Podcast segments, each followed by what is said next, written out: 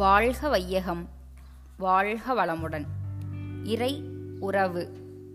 இறைவனை நோக்கி தியானம் செய்தால் வேண்டினால் அவர் இன்னது இன்னது வேண்டும் என்று நாம் கேட்பதை நமக்கு கொடுப்பார் என்பதாக நாம் படித்தோ அல்லது பெரியவர்கள் சொல் மூலமாகவோ கேட்டோ இறைவனை வழிபடுகிறோம்.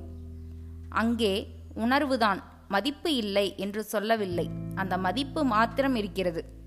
ஏதோ கிடைக்க வேண்டும் என்ற ஆசை மிகுந்திருக்கிறது. உறவிலே அப்படி இல்லை. அங்கு முழுவதுமாக கலந்து நிற்கிறோம். எனக்கு அங்கே ஒன்று கிடைக்கும் இல்லை. நான் இங்கிருந்து ஒன்று கொடுப்பேன் என்பதையெல்லாம் மறந்து இரண்டும் ஒன்று கலந்த இடத்திலே ஏற்படுவதுதான் உறவு. அந்த உறவை அதாவது இறை உறவை ஏற்படுத்திக் கொள்வதுதான் ஜீவன் உய்வதற்கான வழி. அடுத்து இறை உறவை ஏற்படுத்தி கொள்ள வேண்டுமா என ஆழ்ந்து சிந்தித்து பார்க்கும் பொழுது என்ன தெரிய வருகிறது என்றால் அந்த உறவுதான் ஏற்கனவே இருக்கிறதே ஏற்படுத்த வேண்டும் என்பதில்லையே.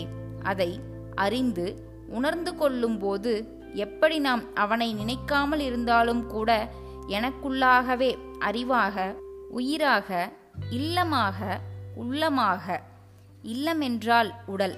உள்ளம் என்றால் உயிர்.